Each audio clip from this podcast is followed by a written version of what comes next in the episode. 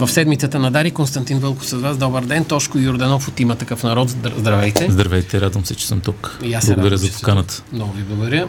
Усеща ли се а, някаква ревност към а, продължаваме промяната? Някои ги наричат конкуренти. А, вече вие казват от проучванията не сте партията, към която преди изпитваха ревност, заради очаквания пък сега техен висок резултат. По какъв начин вътрешно обсъждате, реагирате на това? Как пренареждате ли картите за предстоящата предизборна кампания? И аз и друг път съм го казвал, че появата на нов политически субект, особено в тази част на спектъра, не в ляво и не около ГЕРБ, е всъщност прекрасно за, за страната. Защото демокрацията е такава. Всеки, който има обществена подкрепа и има желание да участва в политическия живот, би трябвало да може да участва. Така че каква ревност да изпитваме към нещо, което се е появило в свободната част на политическия живот, ако мога така да се изразя. Защото ние като политическа партия, като идеология, като граждани, ако щете, защото все още не се възприеме като политици, нито има такъв народ да възприеме като партия. Това наистина е политически прък, който означава, че сме теглили една много дебела черта, отвъд която стоят ГЕРБ и ДПС. Защото особено ГЕРБ последните 11 години управляваха страната, докараха до чудовищно състояние, превърнаха целият държавен модел в мафиотски модел и ние просто не можем да... Абсурдно е, затова се и появихме заради подобен тип управление. Що се отнася до партията на двамата бивши министри, там лично мен като гражданин говоря, то е ясно, че аз ще гласувам за нас и ще агитирам за има такъв народ. Но като гражданин ми е трудно да възприема репликата, бихме говорили с ГЕРБ и с ДПС, ако направите еди какво си или еди що си. Защото дори да приемем, че ДПС е публично сутра като Делян Певски, това не означава, че техният модел по места, по общини, всичките корупционни модели, полумафиотски бизнес модели ще изчезнат с едно извинение или че ГЕРБ, ако каже, че съм поступили грешно и Бойко Борисов е управлявал недостатъчно добре или зле, това означава ли, че Томислав Дончев, Сачева, Цецка Цачева, кърджилийската представителка, всичко това си изтрива с гумичка. Не, те са си вътре в ГЕРБ, така че за мен като гражданин казвам, който мисли, че ГЕРБ и ДПС са вредни за страната, това е абсолютно необяснимо. Не веднъж са сравнявали а, печеленето на избори с биенето на дуспи а, и психолози, и Нобелови лауреати попаднах дори тази сутрин Даниел Канеман, който говори за две неща. Отвращение към загубата и спускането на нерви, а, които са типични за биенето на дуспи, типични за явяването на избори. Накратко, страхът от загубата води до изпускане на нерви. Всъщност, не е ли това някакъв плюс на продължаваме промяната сега? Беше и ваш плюс – преди два парламента в началото на годината, тогава вие не изпускахте нервите си, защото ви предстоеше добър резултат. Изведнъж попаднали в парламента обаче, заради статуквото, конюнктурата, започна изпускането на нервите. Кога сме изпускали нервите си? Дали на трибуната? Ама аз не мисля, че сме си изпускали нервите на трибуната. Дайте ми пример. Говоренето от страна на сценаристите така. и моето специално да. трибуната е абсолютно осъзнато. Предварително осъзнато решение за начина на, на говорене, тона, интонацията, думите и каквото там решите. Абсолютно не е, не, е, не е емоционален ход. Защото знаете, че в парламента бяхме общо разделени. Аз говорех малко по, как да кажа, директно. Филип беше по-метафоричен, но също язвителен, а експертите ни говореха експертно. Това е съвсем осъзнато решение, няма никакво изпускане на нерви. Да кажем така, може ли този, това осъзнато решение, този тип говорене да беше причината за неслучването на не, евентуални не, коалиции? Не, аз съм убеден, че не е така, защото и знаете ли, що просто бях в процес.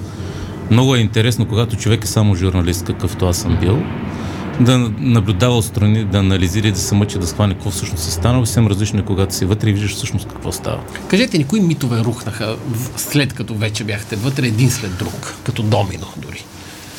За мен специално най-големия шок беше поведението на демократична България. Защото до вторите избори за 46-то Народно събрание, те се държаха като опозиционна на ГЕРБ и ДПС партия. И когато попаднахме вътре в първия парламент, от тяхна страна имаше ясни, директни послания, т.е. не послания да някой, да речем Христо Иванов или някой от там другите им лидери и казва направете кабинет, ние ще ви подкрепим, няма значение. Просто направете кабинет. Ваш. на има такъв народ. Ние ще ви подкрепим. Това беше в първия парламент. Един месец по-късно, без те да са казали нещо друго на това, което случи в първия парламент, а там беше непрактично да предлагаме кабинет, защото бяхме все още твърде малко. След вторите парламентарни избори за 46-ти, нещата се бяха подредили по-добре, говоря като картинка вътре uh-huh. в парламента. Можеше ДПС и ГЕРБ наистина да бъдат изолирани. И от тяхна страна нямаше податки, че за две седмици си променили мнението. Тоест да, да не биха искали ние да направим кабинет, при положение, че бяхме и най-голямата парламентарна сила. И ние подходихме абсолютно по това, което сме, се, сме говорили с тях. Ние веднага излязохме, казахме, че ще поемем тази отговор, защото те казват, че сме избягали от съставянето на правителство и това е било грешка. А то истината е точно обратната. Ние веднага казахме, че ще направим правителство, не има такъв народ и всъщност това е поемане на отговорност, защото сам поемаш цялата отговорност. Ако сбъркаме нещо, всички партии, включително и те, можеха да ни сочат с пръси да ни свалят. Ние бяхме 65 човека. И когато направихме това, реакцията страхотно ни изненада, защото се оказа, че те за две седмици променили мнението или онова е било, не знам, игра. Нямам никаква представа. Не очаквахте такава реакция. Не, абсурд, не очаквахме такава реакция. Както знаете, веднага след това и фокусирах огъня върху Николай Василев. Просто фокусирах огъня върху Николай Василев, че е бил от НДСВ. Вие знаете цялата история. Па НДСВ били в коалиция с ДПС, което начало от ДПС, което е тотална не знам, не знам какви умствени връзки трябва да има човек. И истината е, че имаше среща на Николай Василев и Христо Иванов веднага след това, на която той на нея присъствахме аз, Филип Станев, Николай Василев, Христо Иванов и Боби Сандов, ако не се лъжа от занените. И Ники Василев ги попита в прав текст. Го попита Христо, кажи сега, що говориш, че съм от ДПС. Ага, аз пит, задай ми въпроси. Ще отговоря на всеки един твой въпрос. Економически, политически, имам ли връзки, бизнес с каквото говорите, имам ли връзки с ДПС. Христо Иванов му каза, ми не, аз нямам така информация за тебе, но аз не те харесвам и няма да... и ще говоря, че сте от ДПС. Аз продължа да говоря така. Това беше не така на добър ден, на първо запознаване стана ясно, че там нищо не стане. Мен това ми шокира за подход. Нали сега, когато имаш съмнение за някой си го, и той имал доблестта да дойде да ти отговаря на въпросите, поне му задай въпросите си. А не да го отрежеш на първо четене, не, не, ме интересува. Какъв си? Да, знам, че не си с ДПС, какво от това? Това просто ме втрещи.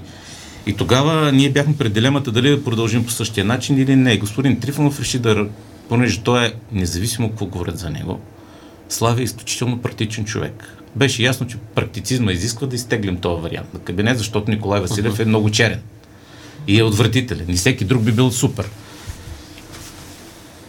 Е, Демократична България поискаха да разговаряме за така наречените политики. Тоест, важно е какво ще свърши това правителство, там да има подкрепа парламентарна, защото, нали, в крайна сметка, това се отразява на страната, а казаха, не ни интересува състава. В прав текст. И ние това започнахме да правим, знаете. Проведохме и ни срещи пред журналисти, после имаше срещи с експерти само с тях, с а, ИБНИ и с а, БСП. Като всяка една страна и БСП и а, изправи се, ние идваме и демократична, казваха кой сектор искат да обсъждат.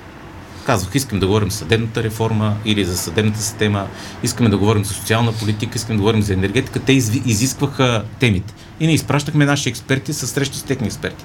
Ако си направите труда да извадите от нета какво казваха след всяка една среща, нямаше никакъв проблем.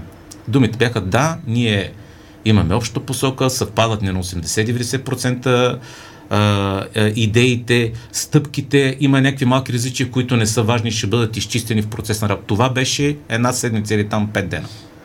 И в един момент, без никакво предупреждение, без намек, че има проблем, се опъна Христо Иванов на трибуната и изчете най прослута декларация, в която ни обвини, че сме дългата ръка на ДПС.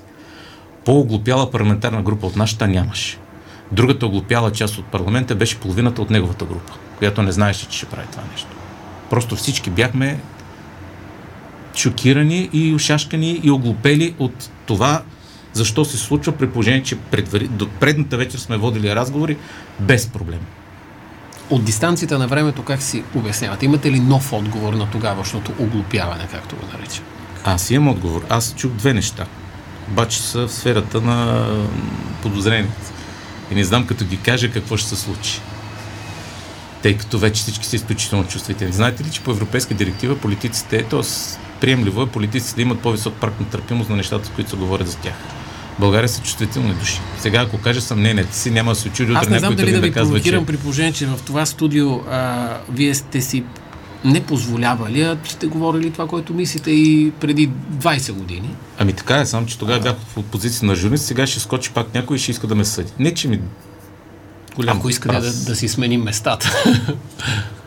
Има, добре, има известни съмнения да речем, че през плана за възстановяване и развитие, който не влезе в парламента, са били предвидени пари за отклоняване към определена група фирми под контрол на някой. Това Има е такива съмнения. Другото... Това е едното съмнение, тъй като планът не мина, тъй като министър Пеканов а, дойде на среща с нашата парламентарна група и там ясно му посочиха за какви сектори става, са проблеми и той се съгласи. И каза, да, да прави първи гост в това студио. В да, и той каза, да, прави сте. Ние няма да внасяме плана, защото има риск от... Защото, нали знаете, че то план, ако се внесе и се, в Европарламента и се приеме, няма значение какво присто трябва да го изпълнява. Точно така. И ни 5 милиарда евро, uh-huh. за които става дума, ще да заминат не по предназначение. Второто Втория вариант, за да се случи това нещо, трябва министър на финансите и министър на економиката. Рязко в един момент взеха да ни казват кой да бъде министър на финансите и министър на економиката. Казвам, това са само спекулации от моя страна и подозрения, но просто това е последователността на събитията. Не знам дали е така. Но е факт, че някой активира мисълта на Христо Иванов, мисля, че беше в сряда срещу четвъртък. В четвъртък, ако не се лъжи, изчетоха, беше четвъртък, когато изчетоха тази декларация. Второто ви съмнение? Второто ми съмнение е дочут разговор от колеги от Демократична България, че нямало да могат да имат контрол върху кабинет, ако вътре нямат техни хора.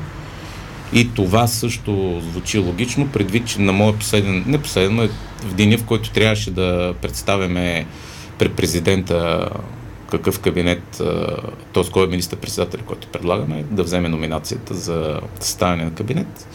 Христо Иванов дойде в парламентарната ни стая и в прав текст каза, че той трябва да одобри всеки един член на кабинета, министър-председателя. Да, това е обсъждано вече. То не е обсъждано, то е факт. Което е директно. Разбирате ли, ако аз дойда тук като някакъв. Трябва ви за партньор, да речем финансов на Дарик Радио.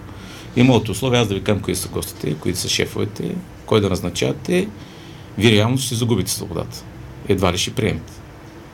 Ние бяхме в тази позиция. Но със сигурност ще имате определени визионерски, ако щете, изисквания. Ще За... имам. Тоест, вие ми казвате, ние имаме така медийна политика, аз казвам, не, не ми харесва.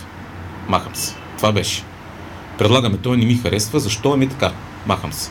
Тогава той държа една дълга реч за разни хора. На въпроса защо говориш против тях, отговор беше аз нямам нищо против тях, но не съм работил с тях. Което мен ме уби, защото то е логично да не си работил с хора от друга политическа партия. Нямам какво да ви кажа. Персоналната отговорност, истината е тази, колкото и да е грозна, че персонална отговорност за несъстоянието кабинет носи Христо Иванов, а след това цялата медийна група около Прокопиев го обърна като наша вина и то върви в момента като основна теза. Просто а, а, ние ще, имаме... В исторически погледнато обаче, знаете ли, ще се случи нещо като дъжда при, преди битката при Ватерло.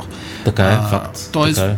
за да, тези, които е. не си така е. помнят, да припомним, преди битката при Ватерло вали силен дъжд, което затруднява атаката на Наполеон и той, разбира се, решава да отложи с няколко часа. Тези няколко часа му костват за загубата. Сега обаче ние учим единствено и само, че той е загубил битката при Ватерло. Има така, а не, че е валяло дъжд. Прав сте, ма когато се случва човек, какво да направи? Аз, ако, ако някой от нас е пророк, uh-huh. а аз не виждам как бихме поступили да ви кажа с ясното съзнание какво се случи. Ако можехме да върнем времето назад за два месеца, пак бихме поступили. Не, може начин. да направите нещо за напред. А, да подходим, да се върнем пак на дуспите. Ако приемем, че гласоподавател е един треньор, който вижда изпълнители на дуспи в има такъв народ, които два пъти не са успели да, поради една или друга причина да вкарат. Ма защо да не сме успели? Гол? Защо се фиксираме само на нас, че трябва да вкараме гол? Гол не успяха да вкарат и останалите партии. В последния е, парламент всички политически партии заявиха, че няма да ни подкрепят. Защо не разбирам ние да сме виновни, че не сме вкарали гол, при положение, че те ясно заявиха, че няма да ни подкрепят? Как, какво да направим? Да направим коалиция с ГЕРБ, които може би ще ни подкрепят, ако бяхме тръгнали. И какво да вкараме гол с ГЕРБ? Извиняйте, но това ще е 10 на 0 с автоголове. Нали? Дайте да гледаме между възможното и вредното. Възможното сега е предстоящата предизборна кампания. Целта на една партия, на всяка партия е да получи по-голям брой глас, глас, гласове. Така е. Имате ли нова стратегия? Очевидно е, че предишната ви стратегия проработи. Нещата имаме обаче се промениха. Да, имаме. Е, виж, глупо е човек да прави едно и също нещо uh-huh. при различни условия. Да. Така, Това е като ние... да разкажеш един вид на един същи да, два пъти така и да очакваш е, да. същия сигурност поведението ни ще е различно, по друг начин ще работим с медиите, просто друга е ситуацията. Не, че го правим, защото преди не е трябвало да го правим. Напротив, при това, което направих, трябва да направим. Uh-huh. В момента ситуацията е друга, ще поступим и ще се опитаме да поступим правилно спрямо сегашната ситуация. И да обясниме на хората какво се случи аз, като моя грешка, наша парламентарна говоря. Открием това, че ние не съобщавахме достатъчно ясно какво се случва вътре в парламента. Защото човек, когато е там по 10 часа, някакси си мисли, че то се вижда отстрани, а се оказа, че не се вижда. Трябва човек след това синтезирано да обяснява какво се е случило вътре, кой какво е казал, що го е казал, защото цялата тази история с Демократична България от сега от дистанцията, смисля, че ако бяхме разказвали всеки ден какво се случва, кой какво, какво сме се разбрали публично с тях ръка за ръка, нямаше да им позволи да направят това, което направих или ще им е много трудно да обясня, що са го направили. Но от друга страна пък човек, когато говори с приятел, поне така не беше логиката и с съюзник, не мисли, че може да го предаде и да му забие нож гърба и не си подготвя бека варианти. Но нали, ако нещо сме се отрезвили, това е, че не трябва да имаме доверие на никой. Като казвате за грешка, а, спомням си а, един, може би, досаден, но прословут пример в американската политика по времето на Никсън, когато той прави серия от грешки и анализаторите от тогава започват да го съветват и му пускат дори песента на Бренда Ли I'm Sorry, а, че понякога е важно да излезеш и да се извиниш. Той не може да го направи в 3-4 интервюта и в прословутото интервю Фрост, Фрост Никсън, който беше филмиран, в крайна сметка го прави. Да, мислите ли, че днес един политик, вие, например, може да покаже смирение и да излезе и да каже извиних се, извинявам се? И в какъв контекст бихте го направили? Ами сега ще ви кажа, даже ще направим две извинения, понеже нали, сме си нажив. Едното е а, господин Трифонов в онова прословото интервю в Панорама каза, че всички партии трябва да проявят смирение в следващия парламент говорейки, разбира се, за партиите в извън ДПС и ГЕРБ, нали, да бъда ясен, за да не ставам като Кирил Петков и Асен Василев. А, така че се надявам, включително и нашата партия, и колкото и тъпо да звучи думата партия в устата ми, и нашата група самишленици да ще проявим необходимото смирение, но то трябва да е и от останалите. А, бих се извинил, ако е нужно, или да приемем, че да, окей, извинявам се на нашите избиратели и хората, които ни повярваха, че не, успяхте, ни не успяхме да им разкажем какво се случва в парламента. Че това, което сега говоря, не го направих тогава. Че не намерихме начина да, ги, да им покажем какво, как текат разговорите, какво се случва, какво е поведението на останалите. А иначе на останалите политически партии се извинявам, че ние не правим договорки, извинявам се, че не работим по техния начин, Извинявам се, че не сме от статуквото и не можем да се договаряме, да си разхвърляме постове, сектори. Извинявам се, че не играеме като тях. Извинявам се, че сме различни. Им се извинявам, че ние никога няма да играем като тях. Но до каква степен може да се разказва от кухнята какво се случва? Дори ето тук в нашето предаване, аз и Маринела Величкова, ние се караме всеки ден. И ако всеки от нас излиза във Фейсбук и разказва в края на деня какво се е случило, ние никога няма да имаме финалния продукт, предаването в събота. Да, но вие сте един екип. Докато в случая говорим за екип на а, всяка политическа партия си има екип. Тук говорим за два субекта. Вие сте един. Това е все едно ние да разказваме вътре в шоуто как правим шоуто и ние си спокойно жестоко. Не, няма лошо. Ние нямаме съмнение да го разкажем. Даже сме си мислили много пъти, че може би би било чисто телевизионно интересно се вкарат камери в стаята на сценаристите и се види как също се ражда сценария, който минава през тежки, забавни, скандални, каквито и десетите моменти. Но това е вътре в нашия екип, както и във вашия. Докато в случая става дума за два различни политически субекти и когато вече горчивия ми опит показва, че другия политически субект, който трябва да е партньор, може да излезе пред камерите и да излъжи директно, точно обратното на това, което сте се разбрали сте казали, тогава може би поверният подход е всичко това да става пределно ясно, публично и обяснено и разказано и потвърдено от другата страна, за да не може след това да се шикалкави. Като сме на вълна смирение, на какви компромиси сте готови в следващ парламент с политическите партии, които споменахте, които са по-скоро логичните ви партньори, извън ГЕРБ и ДПС? Ще видим как ще тръгнат разговорите. Кажа, това в момента и двамата гадаем. Пак казвам, трябва да има случая, трябва да има две страни, в случая повече от две страни, които да, да, да, имат, да изпитват смирение и да се държат достатъчно компромисно, без... Аз не виждам какви тежки компромиси трябва да правим едни към други. Защото всъщност основните си цели нямаме разминаване. А, малките компромиси, които трябва да направим, трябва да бъдат направени от всички страни. Не може само едната страна да прави компромиси. Не може да има изисквания само към едната страна. Така че това е взимен процес. Искрено се надявам и при тях да е дошъл а, здравия разум, защото не са в добро състояние и демократична България в момента. Не само ние. Не са. А, изправи се, ние идваме с, в, а, на кантар дали изобщо ще влязат. Така че каквото и да се случи, предвид проблемите, които създава страната, ние би трябвало да проявиме нужното смирение и нужните компромиси взаимно, пак казвам, за да може да има стабилно управление. За да завършим темата, в никакъв случай не ми се иска да приличаме на сирни заговесни или, или да си посипваме главата с пепел, но а, как да кажа, Омировият герой Ахил си посипва главата с пепел, защо и ние да не го направим. А, там е, по... Там е по-друг казус, друг по-различен казус. Посипването на главата по-различен е казус. Е по, точно така. как да кажа. Не е точно това. Не, не е точно това, да. А, но клишето остава по начина, по който ние го възприемаме. А, тъй като отправихте определени обвинения към а, Кирил Петков и Асен Василев, макар че ги бяхте поканили за участие, а, в момента от нашия разговор с извинение а, нямаше извинение за кадровата ви политика. Хич не ми се искаше да се връщаме отново към тази а, тема, защото аз, как да кажа, твърда, че плагиатството е като порнографията. Приличат си по това, че се разпознават на мига. А, тоест не искам да влизаме в тази тема, тя е много дълга, можем да си говорим един час с вас.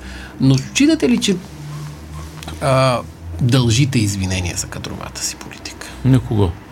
На избирателите. Говорих. Предишните извинения също бяха към Първо, тях. вие ми намеквате за Петър Илиев. За Петър Илиев, да. Петър Илиев, когато беше издигнат, нямаше такъв проблем. Това не е нещо, което ние можем да знаем. Предварително. Този проблем бе създаден от е, Дневник Капитал и групата на Демократична България. Аз съм много внимателен вече с оценките, защото може да се окаже, ако се мине през съдебно дело, че Петър Илиев не е плагиатство. Може да Малко се окаже, вероятно. че... Добре, но знаете ли какво може да се окаже? Може да се окаже, че книгата на доцент Киселова с тези пасажи не са много авторски. Може да се окаже, че тези неща са от някъде другата. Освен това, доколкото аз се запознах, това е пасаж, в който трудно може да има оригиналност. Говоря ще дам такъв груп пример, ако аз ви разкажа романа по Дигото и вие разкажете романа по Дигото, това ще разкажем едно и също като смисъл. Там няма оригинално, защото оригиналността е някъде другата. Оригиналността в книгата на Петър Илиев е в други части. Това е теоретична част, за която се спори, която е такава каквато е. И пак казвам, може се окаже, че на госпожа Киселова дисертацията или там книгата и може би някои пасажи не са баш много, много нейни по същата логика. Това те първо ще се изясни. А, Можем така, да изискваме че... тогава извинение за липсата на доблестен език, рицарство и чест в част от появите на Петър Илия. Затова бих... Ако говориме, той, той човек имаше едно единствено появяване по нова телевизия тогава. След два, две седмици а, сипене на помия върху него. Защото от нещата, които се изписаха тогава, единственото, което в момента тече като като нещо, което нали, е пробойна, може би или не, не знам, е с частта с книгата му. Всичко останало отиде уляво. Барбадос, офшорни се, е комунист, защото тъста му бил от БСП, сега той се оженил за жена си, не се оженил за тъста си. А, всякакви такива неща. В казах, дълга на... тема, можем да, да можем да, да кажа, говорим академично откровенно атакуван политически. Това е моето вътрешно убеждение тримата студенти, т.е. двама студенти, един докторант, които са пуснали доносите срещу него, въз основа на публикация на Вестник Дневник, в един и същи ден, с почти и същи думи, съставяне на етична, промяна на правилника на Софийския университет, създаване на етична комисия в функциите, в които тя преди не е съществувала. Начало на тая, в тази комисия има един единствен юрист, който е от Демократична България. Разбирам, и единственото кандидат, нещо, за което нали, може... Разбирам ви. И това няма юридическа да. Просто много внимателно трябва да се борави. Да, единственото, за което можем обаче да се стиснем ръцете и да приключим темата е, че в плагиатството давност няма. И, а, По да закон има, към... иначе да, сте прав. Да, да ако да. има нещо такова, говоря ако има, защото това нещо все пак трябва да се покаже да. в съда. Нали? Да не, да не се... Пак тази част е от теоретичната част, която е такава, каквато е. Точно и всеки така. един, който разкаже двата сен да я напишем, това няма да е авторско. Защото, нали, да, да, да разкажем е, разбирате ми. Нещо, което вече е било направено. За предстоящите избори. А може ли да се окаже до някъде грешка това, че подкрепихте Румен Радев, предвид тезата на анализаторите и може би на всеки обикновен наблюдател на политическия живот, че когато една политическа партия има свой кандидат за президент, той така или иначе действа като локомотив на парламентарната листа, когато изборите са две в едно. Добре. Айде сега, всичките анализатори твърдяха, че неходенето ни по медии на първата кампания е отвратителна грешка. Нали така? За поведението ни на втората кампания... Ние също го твърдим, защото липсвахте в това да, студио. но това аз разбирам, що го казвате, защото вие професионално трябва да направите хубави предавания. Това не става, като ги няма хората. Но всъщност това не беше грешка. Сега се твърди, че трябва да издигнем кандидат. Защо? Някой може ли да ми обясни защо е задължена всяка една политическа партия да издига кандидат? Не е задължена. Не е задължена. Но със сигурност се вдига медиен шум покрай издигането на добре, кандидат. Добре, вдига се медиен шум и сега добре. Или Демократична България издигат кандидат, както Лозан и ГЕРБ. Панов. Така. Да, Лозан Панов, ГЕРБ издигат Гриджиков. Вдига се медиен шум. Да. Техните кандидати ще дадат жесток бой на изборите. Какъв е смисъл? Ще ядат унизителен бой на изборите от Радев. Какъв е смисъл? Българското, и то не толкова а, заради това, а българското общество определено е делегирало доверие на президента Радев. И не защото той е бивш военен пилот, той нямаше такова доверие до протестите в страната. Просто в един ключов исторически момент президента Радев постъпи правилно.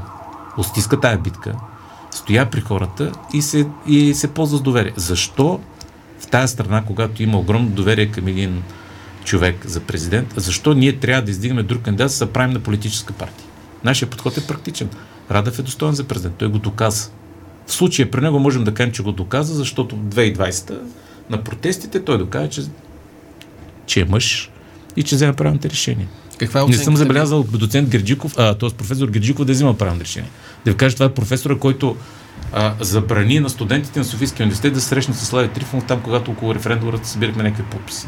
Още нямахме партия. Казвам, че ако сме партия, има лойка. Ние не бяхме партия, ние бяхме телевизионно предание. Той забрани на студентите да се срещнат с Трифонов. Това правилно решение? Ми не е. Това е цензура.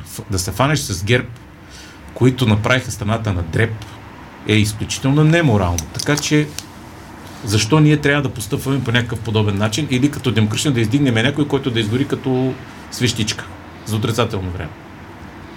Никакъв практицизъм няма. Има ясен човек, който се ползва с доверието в тази страна. Това е президент Румен Радев. Точка. Включително и с нашата подкрепа. Позволявам си сега, за да ми отговорите в ефир извън интервюто, да ви поканя на отделен разговор някога след изборите. 60 минути само по темата за референдумите. О, с удоволствие. Такива, ако приемете, ще ми е много приятно. Защото, вижте, само да кажа а, нещо. Може ли? Да, в ефир сме? Да, в ефир, да, в ефир сме. Само да кажа нещо. Ние темата за резултата от референдума, ако някой си мисли, че сме забравили, жестоко греши. В миналия парламент единствените, които взимаха само един лев субсидия с молба към на финансите, партия има такъв народ. Единствената. Ние не вземем 8 лева, ние вземем само един лев, въпреки че се платят много повече. По този начин спестихме на бюджета над 1 милион лева. Единствените. Всички пишат, че няма пари в бюджета, но се взимат парите, които българският народ не иска да им дава. Второ, мажоритарния избор. В 45-я ни скачаха по главите, що не сме гласували с ГЕРБ, он малумен закон, който те предложиха. Ние казахме, че трябва да ни преброяват. В момента тече преброяването. В следващия парламент преброяването ще е минало. И тогава спокойно ще почнем да работиме за мажоритарен избор в два тура, това, което пожелаха хората, защото вече имаме картинката на населението в България. Значи ще имаме чудесно Така че за референдумите ще имаме чудесно с удоволствие ще вкараме и закон защото... за референдумите промяна.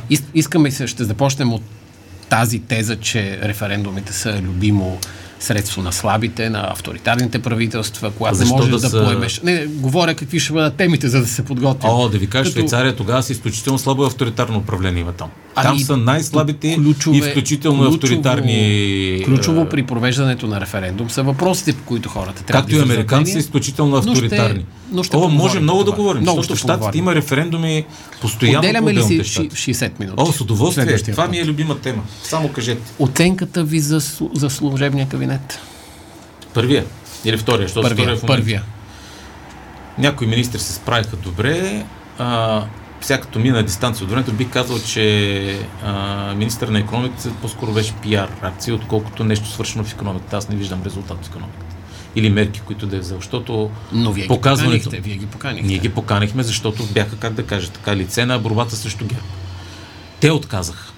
Всъщност, защото държаха да бъдат на финансите и на економиката. Особено Асен Василев. Той държеше при всички случаи да е на финансите и после вече изкочиха разни неща за тях следварително, които ние нямаше как да знаем. Така че а, като цяло правителство се справи добре. Имам известни съмнения спрямо някои министри, които и в момента продължават да са. Има сектори, в които не съм сигурен дали разни политически партии нямат влияние, като в земеделието и екологията, примерно казано. Не съм сигурен, че там политически партии от статуквото нямат влияние. Или в енергетиката. А, така че това ще ви кажа служебния кабинет. Ще има ли среща до изборите а, между така наречените партии на протеста, на промяната, на почтенността, на каквото си Не, искате? не, не, не виждам особен смисъл, защото всъщност срещите трябва да са след като българския народ раздаде картите след изборите. Тогава всяка партия ще има определена тежест, ще се види могат ли да съставят кабинет, не могат ли, защото ние не знаем резултат от изборите. И тогава има смисъл. Предварително какво да говорим? То е ясно, че предварително сме в една посока на мислене. Сега унизителното поведение на изправи се, ние идваме, моля ви се, дайте да сключим предизборно споразумение на демократично, дайте с общи листи. Това е страх от резултат. То не е провокирано от някаква друга логика. Разговорите се водят след това. Също така ще видим какво ще се случи и с новата формация, защото един от лидерите им виси с неизяснен статут, което... Необходима ли беше тази... Защото вие първи посочихте това. Значи Петър Илиев го дъвчим, защото има съмнение за плагиатство, нали така? Жесток вой, насякъде. В другия случай има съмнение за нарушаване на закона. За нарушаване на закона. Защото закона ясно казва, че човек с двойно гражданство не може да бъде министър или депутат. Този, който става министър, подписва декларация, че не е с двойно гражданство, което е попълнен на документ с невярно съдържание, което се изисква от закона и наказанието е от 3 до 5 години затвор такъв човек не може да бъде и депутат. В момента, ако президента Радев не е знаел и го е разписал, защото той не е проверящ орган, риковете и ЦИК са длъжни да проверят по ЕГН всеки един кандидат за депутат дали има двойно гражданство. Ако има, не може да бъде. Ако се окаже, че има, защото в ГРАО ще пише дали има или няма, той не може да бъде депутат. Съответно означава, че е излъгал тогава. Тук изниква въпроса какво е отношението към човек, който лъже. Директно, постоянно, за нещо, което знае, че не е така. Защото ако той е двойно гражданство, това означава, че не е представил документ, че вече няма двойно гражданство. Само тогава могат да отпишат. Няма значение, аз мога да се чувствам и джедай. Това прави ли ме джедай? Има закон, който е важен за всички. Този закон е изключително тъп, ако питате мене. И ние предложихме е конституционна промяна. Ние имаме около 20-25 човека експерти, които са с двойно гражданство. И никой от нас не е посмял да ги предложи в листа или за Министерски съвет. Точно по тази причина. Защото закона може да е лош, но трябва да се спазва в случая. И ако човека, за който говорим, е нарушил съзнателно, защото това е съзнателно, вие нали си знаете дали сте двоен граждан или не. Съзнателно подписвате декларация, по която може да носите съдебна отговорност. Това в момента ще излезе с тези избори. И тогава изниква въпроса, какво доверие имаш на човек, който е излагал по този начин, защото лъжата си е лъжа. Нали така? В седмицата на Дарик Радио първа част Първа. има такъв народ, Тошко Йорданов.